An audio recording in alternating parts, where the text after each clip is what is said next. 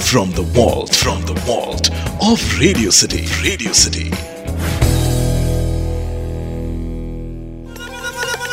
ओ संते ओए बनते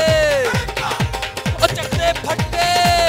ओ धक्का ना मार यार हट